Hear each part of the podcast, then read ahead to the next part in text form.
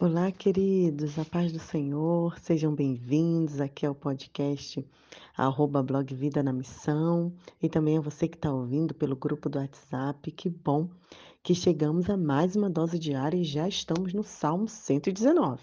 Nossa meta é a gente concluir o livro de Salmos até o final do mês e por isso vamos ter as nossas devocionais também aos finais de semana, mas com um aprofundamento, pedindo sempre ao Senhor para falar o nosso coração, tirando aquele versículo para a gente meditar na palavra, separando aquele tempo de oração. E falando em meditar, o Salmo 119 é justamente sobre isso: meditações sobre a lei do Senhor, ou seja, sobre a palavra de Deus. Nós não temos nenhuma indicação do autor, nem das circunstâncias em que o Salmo 119 foi escrito mas ele é de longe o salmo mais extenso, equivalente a cerca de 22 salmos juntos. Essa proporção não é acidental, pois os salmos esse Salmo 119 é um acróstico baseado nas 22 letras do alfabeto hebraico. Olha que lindo. Eu não sei se você sabia disso, mas o Salmo 119, ele foi escrito para ajudar as pessoas a memorizarem a palavra de Deus e também para alfabetizarem no intuito de educar mesmo. A primeira linha de cada versículo do alfabeto hebraico, nos oito primeiros versículos, né, começa com a primeira letra. A primeira linha dos oito versículos seguintes começa com a segunda letra. E assim por diante. O salmista provavelmente escolheu isso, como eu disse, para ajudar nessa memorização. O povo de Israel, eles é, concentravam muito era muito importante para eles estudar e ler a palavra de Deus, a lei do Senhor, né? É uma pena que, infelizmente, nós temos perdido isso hoje em dia, né? Não paramos para ler a palavra, estamos sempre ocupados, não paramos para ensinar e ler a Bíblia com nossos filhos, né? Infelizmente, mas é, a palavra nos ensina que nós precisamos fazer isso. E o Salmo 119 ele foi escrito por isso. Apesar da extensão, esse salmo trata apenas de um tema, como eu disse, a lei do Senhor.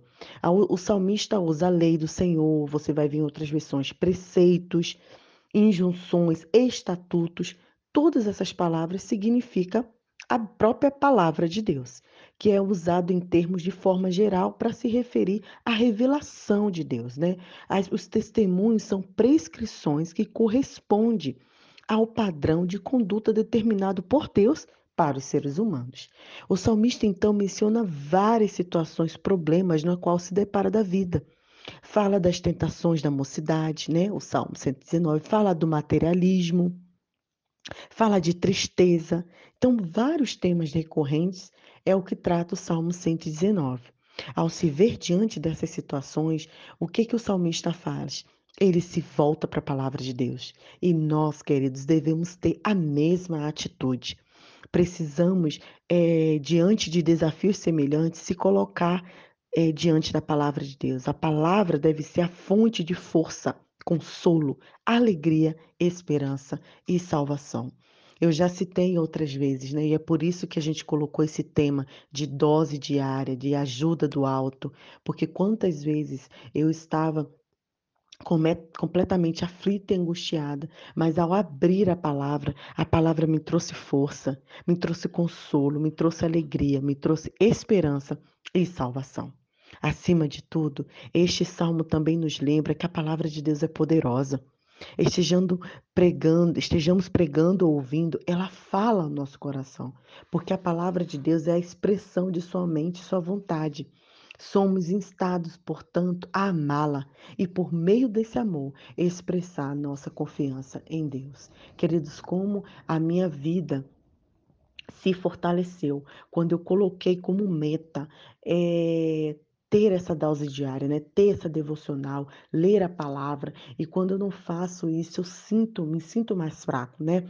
É igual o brasileiro quando não come o feijão ou o moçambicano quando ele não come a chima, né? Ele se sente fraco. Tem brasileiro que se fica três dias sem comer feijão já acha que está anêmico, né? Assim é a mesma coisa a palavra de Deus para nós. Ela nos traz força, é ela que nos ampara.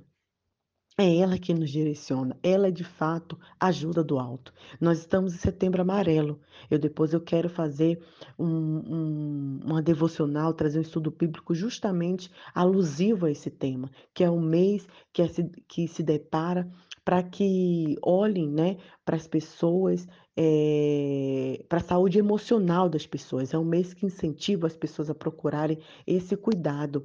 E é importante que a gente busque uma ajuda profissional, que a gente busque médicos, psiquiatras, para cuidar da nossa saúde emocional.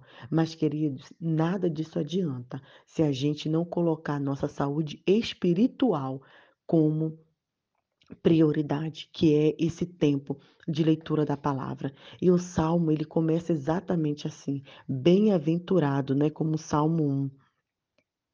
Bem-aventurado, feliz é aquele que anda nos caminhos do Senhor. Feliz é aqueles que vivem em obediência à palavra de Deus. E o versículo que eu frisei para que a gente possa refletir é um versículo que eu decorei ainda pequenina, né, que chama-se que diz assim: Lâmpada para os meus pés é a tua palavra e luz para os meus caminhos. Que é Salmo 119, versículo 105. Porque é isso que a palavra deve ser para a gente. A palavra de Deus ela é luz para nós. É ela que nos guia, é ela que ilumina o nosso caminho, é ela que nos direciona, é ela que nos traz sabedoria.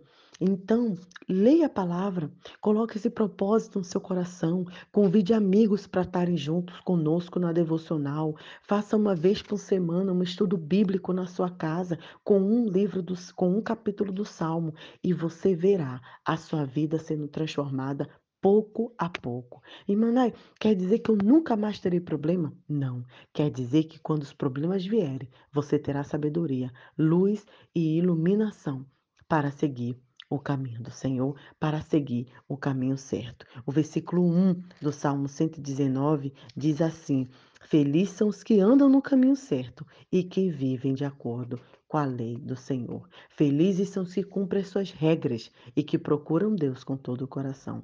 Felizes são os que não praticam mal e que andam no caminho de Deus. Que a gente possa andar nesse caminho maravilhoso, que a gente possa trilhar esse caminho, que a gente leve nossos filhos a trilhar também, que a gente leve nossos sobrinhos, que a gente convide nossos vizinhos e que o nome do Senhor seja conhecido. Que Deus te abençoe, estamos juntos.